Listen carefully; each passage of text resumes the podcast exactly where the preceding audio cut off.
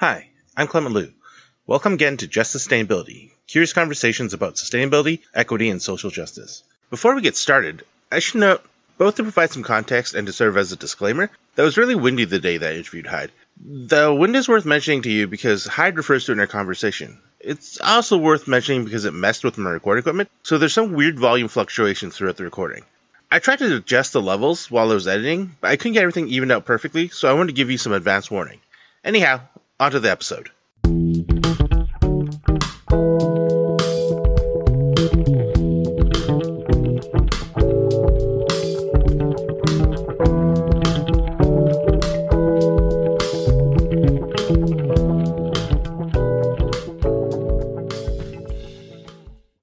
In this episode, I'll be introducing you to Heid Erdrich. It's actually a little difficult for me to introduce Heid because she's one of those folks that's really awesome in a whole bunch of really different ways. I should definitely note that she's an enrolled member of the Turtle Mountain Band in Anishinaabe. She's an award winning poet and authored one of my favorite cookbooks. She's also an artist and a curator, and Heid's also, perhaps most importantly for the purpose of this podcast, an advocate for Indigenous rights and sovereignty, as well as someone whose work is often focused around reclaiming Indigenous foods, food systems, and foodways. Anyway, here's how she introduced herself.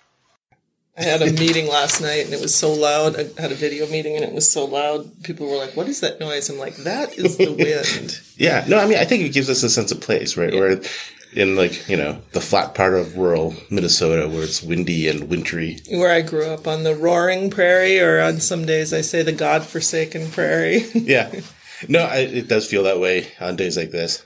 I grew up here, so Oh, you grew up forty minutes from here. Oh, Yeah. where'd you go? up? Wahpeton. Oh, oh, that is real close. Yeah. Yeah, um, I guess we can get started if you want to. Uh, in the the words of Heid, who is Heid? Well, I'm Heid Erdrich, and I grew up in Wahpeton, North Dakota. I'm a member of the Turtle Mountain Band of Anishinaabe, uh, Majikwe Indigo, uh, Heid Erdrich uh, Jaganashimong. Uh, those are my names. I am Makwa Ndotum, Bear Clan woman, and I live in Minneapolis now. After Heid introduced herself, I asked her to tell me a little bit about how she thought about sustainability and equity. I want to invite you to pay particular attention to what she says about access and how she approaches improving access. When you're thinking about sustainability, what are the things you're thinking about trying to achieve? What are the th- topics that you think of? And then when you're thinking about like equity, same thing. Like, what are you trying to achieve? What does equity look like to you? Yeah.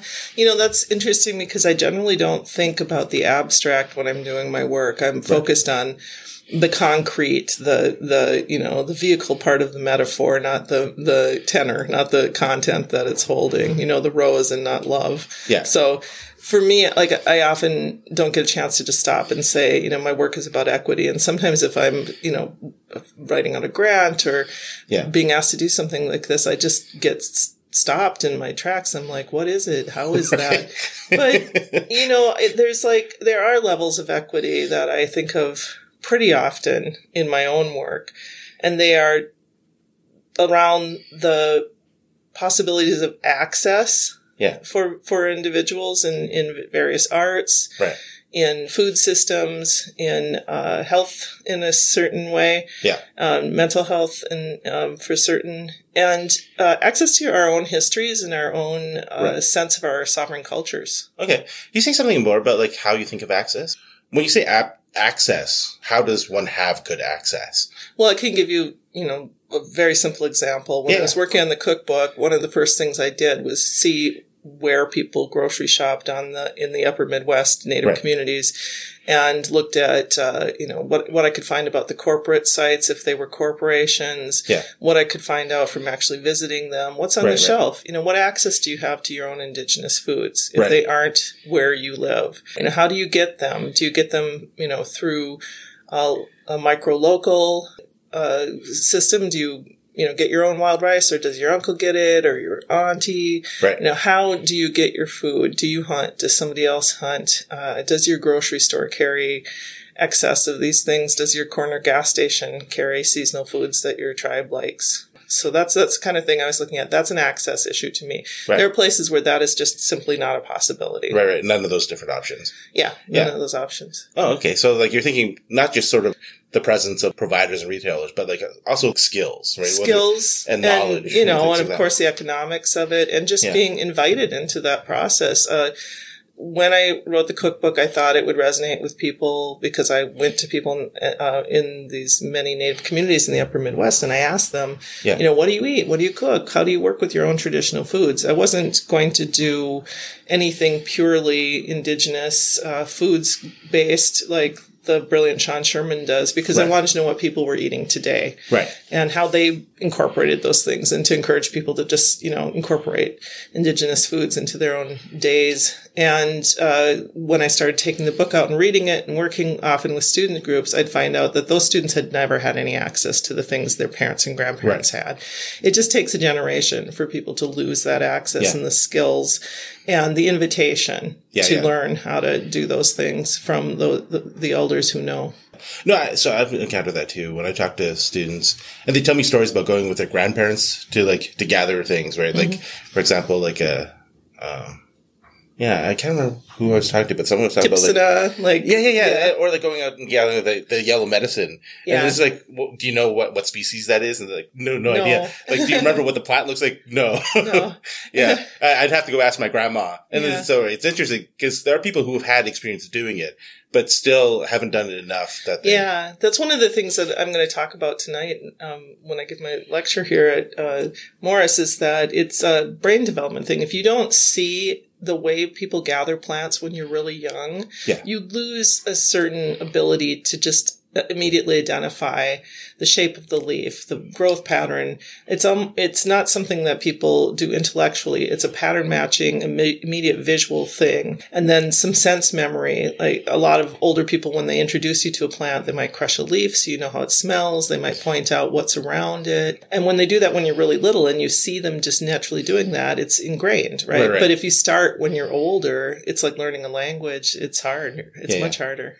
The next section of our conversation began when I mentioned to Heid that I first became aware of her as a poet, and then was surprised when she published a cookbook, and I asked her how that happened. Somehow, that question turned into a discussion about climate change, colonization, reclamation of indigenous lifeways and foodways, and exploring indigenous identity.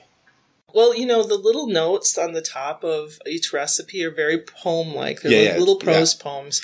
And once I started to think of it that way, it became a much easier project for me. Yeah. But essentially, I accepted it as an assignment from the great editors at the Minnesota Historical Society Press. Oh, okay. Uh, they had consulted with me because I was an author on their catalog already with an anthology yeah. called Sister Nations. And I said, Oh, God, it would be great if somebody did a book about what people eat right now and Yeah. what they've shared from their generations and, you know, and how they're passing it on and just give people a chance to, you know, say what they cook with. Right. And, uh, and I, I even have a title for it. I said original local. You can have that one for free. Just find an author. And a few months later, they're like, well, we haven't found an author. You have to write it. so I thought about it and Yeah. it wasn't easy. And, and I got some funding and I was able to do it. That's cool. But only in two years, which was extremely fast. Yeah. No, that is actually a pretty quick turnover. Yeah. Uh, especially because climate change really affected the foods the first year. And Oh. in, in the beginning of the book, I talk about how uh, the ice wasn't strong enough for ice fishing in a lot of places. Yeah. So starting right there, that was a huge disappointment to a lot of people. And I'd been wanting to go out and to learn about traditional ice fishing and so forth. Uh, later on, the rice crop was was very scarce in all over the Upper Midwest, and uh, I went to my home reservation, Turtle Mountain, and there had been a late frost, and there were no berries and hardly any nuts. So all the things that I kind of thought about experiencing and writing about were not an option the first year, which was really bad. Yeah. but then I wrote about that, about how you know we are going to be hit by climate change in a way that other people may not. yeah. No. So uh, that actually makes me think. Uh, have you ever read anything by uh, Kyle Powys Whyte? I don't think so. He's a philosopher at a. I can't remember. if it's- Oneida? Uh, no, he's uh, Potawatomi. Oh, Uh, he's. Uh, I think he's at Michigan State. He's one of the Michigan schools, either University of Michigan or Michigan State. Um, so he has this. When he writes about climate change, he he thinks of it as a kind of a similar analogy to what his people went through, right? So, like, I think they originated around Michigan, uh, right, like by the Great Wake, Great Lakes region, and then they got displaced down to Oklahoma, yeah. which is I think most of them, most uh, Potawatomi were moved. There's still some in Wisconsin, but yeah, Yeah, yeah.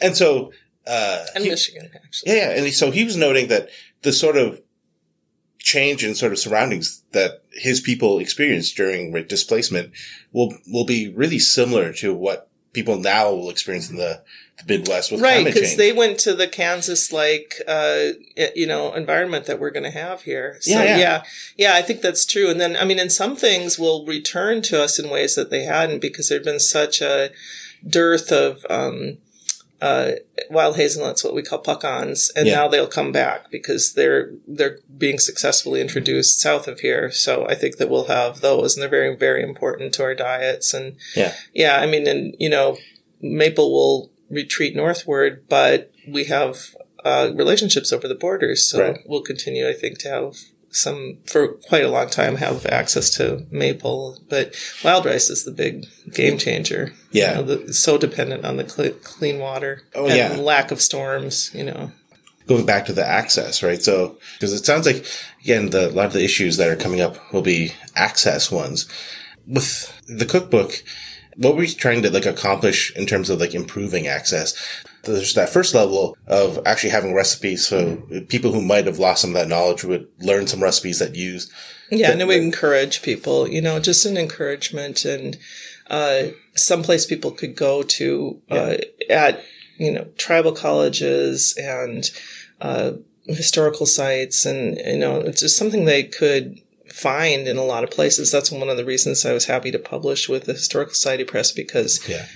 they get their books out there into tribal communities. So there was that. I knew that it would be something that I could, you know, go to and bring to a, you know, cooking uh, or, you know, the culinary arts classes. And I've been Yeah. lucky enough to be able to do that in many communities in the upper Midwest. I knew it would be of interest. So I thought it would get that support both from mainstream and from Yeah. Tribal communities.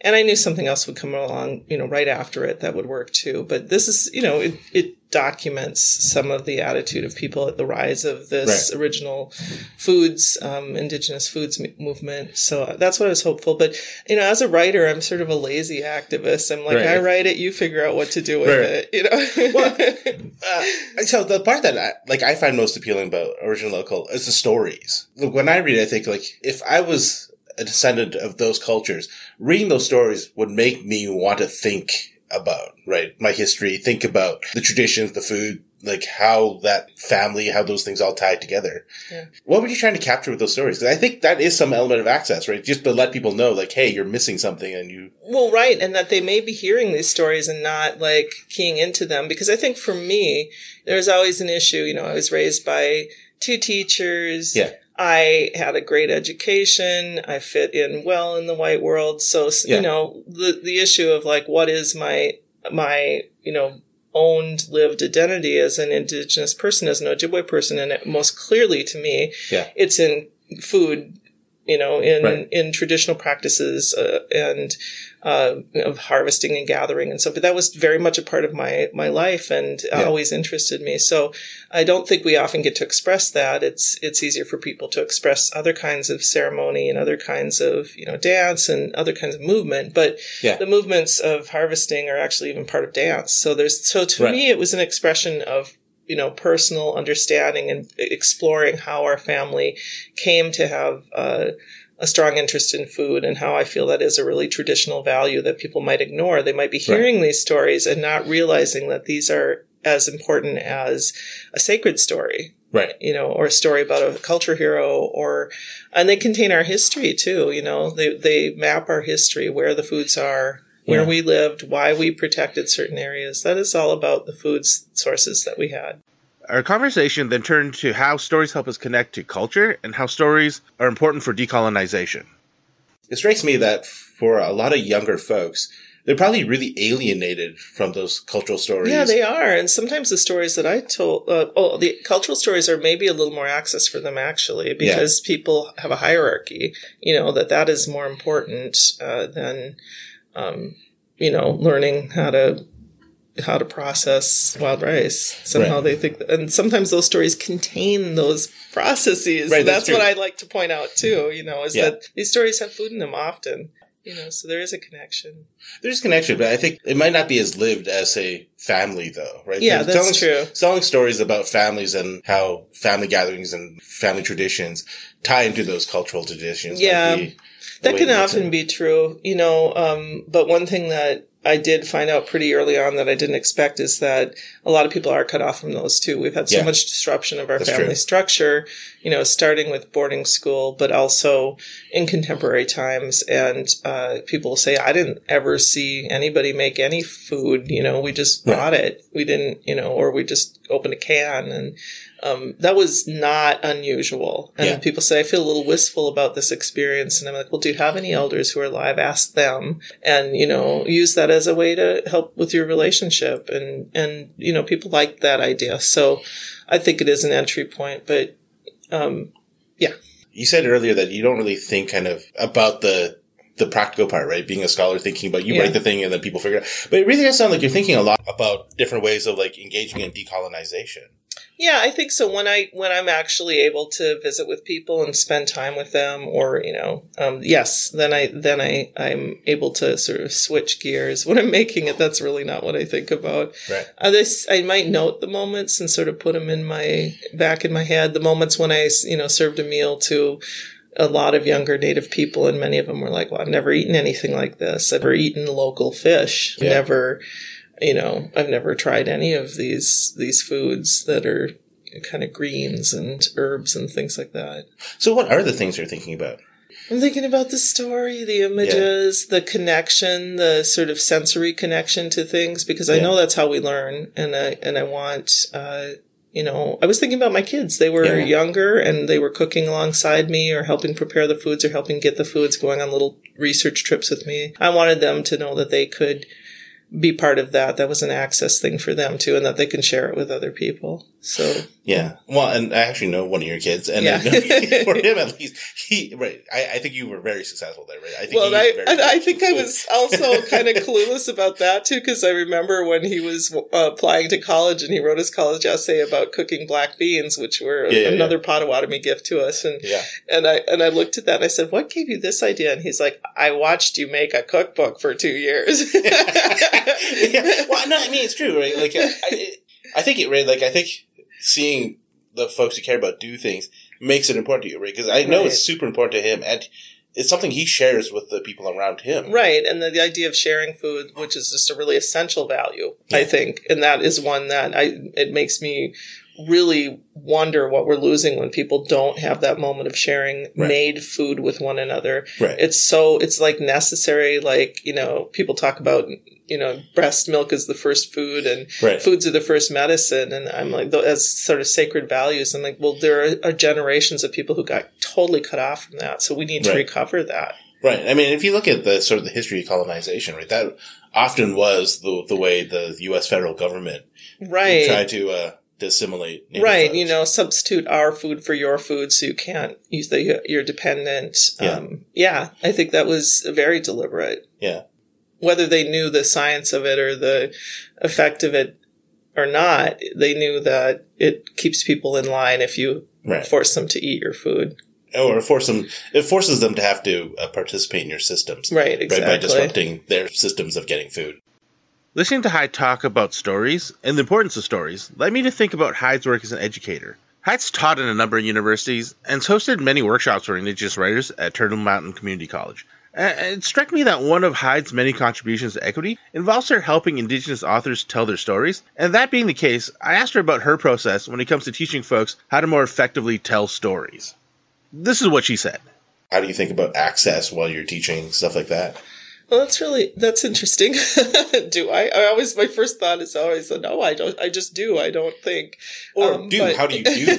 What are the things that you Well, do? you how know, do you teach? that was that was a fun thing being here at Morris. You know, I don't teach in a classroom regularly. I have a low residency cohort of MFA students I work with. I did for 20 years work with undergraduates, and it was before I had the sort of authority and ability to take charge of my own classroom. But I Right. always taught in community and I always taught about let's find the stories that we do have Right. and value those stories and don't think all of your stories have to be some, you know, along the lines of some a traditional Right. uh, tale or something out of deep oral history. Your stories are also the hunting stories. They're also, you know, car accident stories, whatever. right. Those are actually our stories and the way that they're told and to look at how they're told, to have access to the tools to understand what a story is actually telling you Right. is what I hope for them to have because I think it helps just in life to know that, you know, people will tend to tell you something that is not direct Right.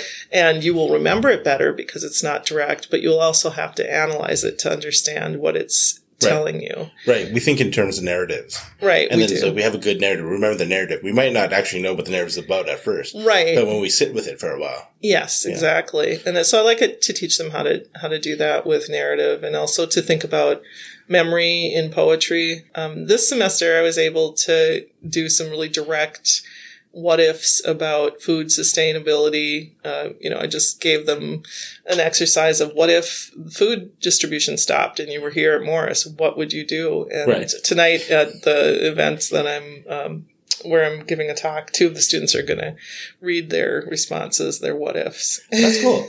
so, uh, how do you evoke stories from folks who might not be used to telling their stories? So, like when you're working with students, how do you get them to like tell those sort of impactful, thoughtful stories? How do you? Yeah. Yeah, how do well, you- I feel like everybody has inner narrative. It tends, you know, I've read about brain development. It's very few people don't have an inner narrative. It's Yeah. how how language begins to work in us before we can speak. We have, you know, an inner language. We also have a gestural language. Yeah. So I ask people to tie their writing to their senses Right. because that gets through a lot of um, a lot of barriers. You know, you don't have to th- think about those abstracts. You don't have to.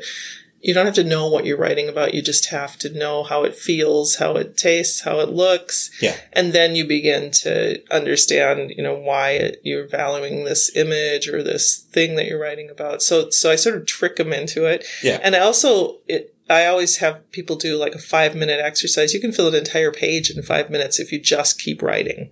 And that helps a lot, I think. I've, I've never had a class where people are like, those five minute exercises were worthless. They're all like, wow, I got a lot in five minutes.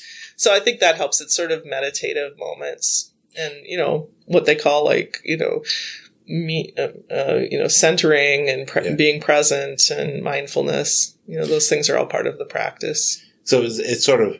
It sounds like your approach is trying to just give people the opportunity to just start. Yeah, just to tap what they have in there. Yeah. I know it's in there. You know, you probably couldn't be in school if it weren't. right. And uh, yeah, so they just need to to value it and tap it and um, listen to it. I mean, it's not not every single person is able to do that, but Right. I and I do try to have uh, you know. Uh, com- accommodations for people who that's really difficult for them, but Right. a lot of people they can do it, Yeah. and yeah, I would say most can. For uh, the students, what you need to think of like accommodations. What are some of the things you might do? So if the, the strategy of just providing them the opportunity isn't working, what are other things you might do to help people tell their own stories? Sometimes people are better at telling an or- their t- stories orally, or or uh, even speaking lyrically, like you would in a poem. Right. And so I give opportunities for people to to talk. So we tell we talk in class a lot. Yeah. You know, we get off track, as they say. I think Right. off track is really rich. Yeah. You know, it's where nobody's hunted before, right? Right, off, right. off the track, off the beaten trail. So I'm I let that happen a lot. Yeah. I think we're in a good place to end this episode. I hope that you enjoyed the first part of the conversation that I had with Heid. Uh, I hope that listening to Heid helped you think more about access, indigeneity, and about the relationship between stories, storytelling, and culture. Next episode, we'll return to the remainder of the conversation, which is about making learning fun, cooking as storytelling, equity in the arts, and grass. Thank you for listening to Just Sustainability. If you've enjoyed what you heard, please support this podcast by subscribing and leaving a review.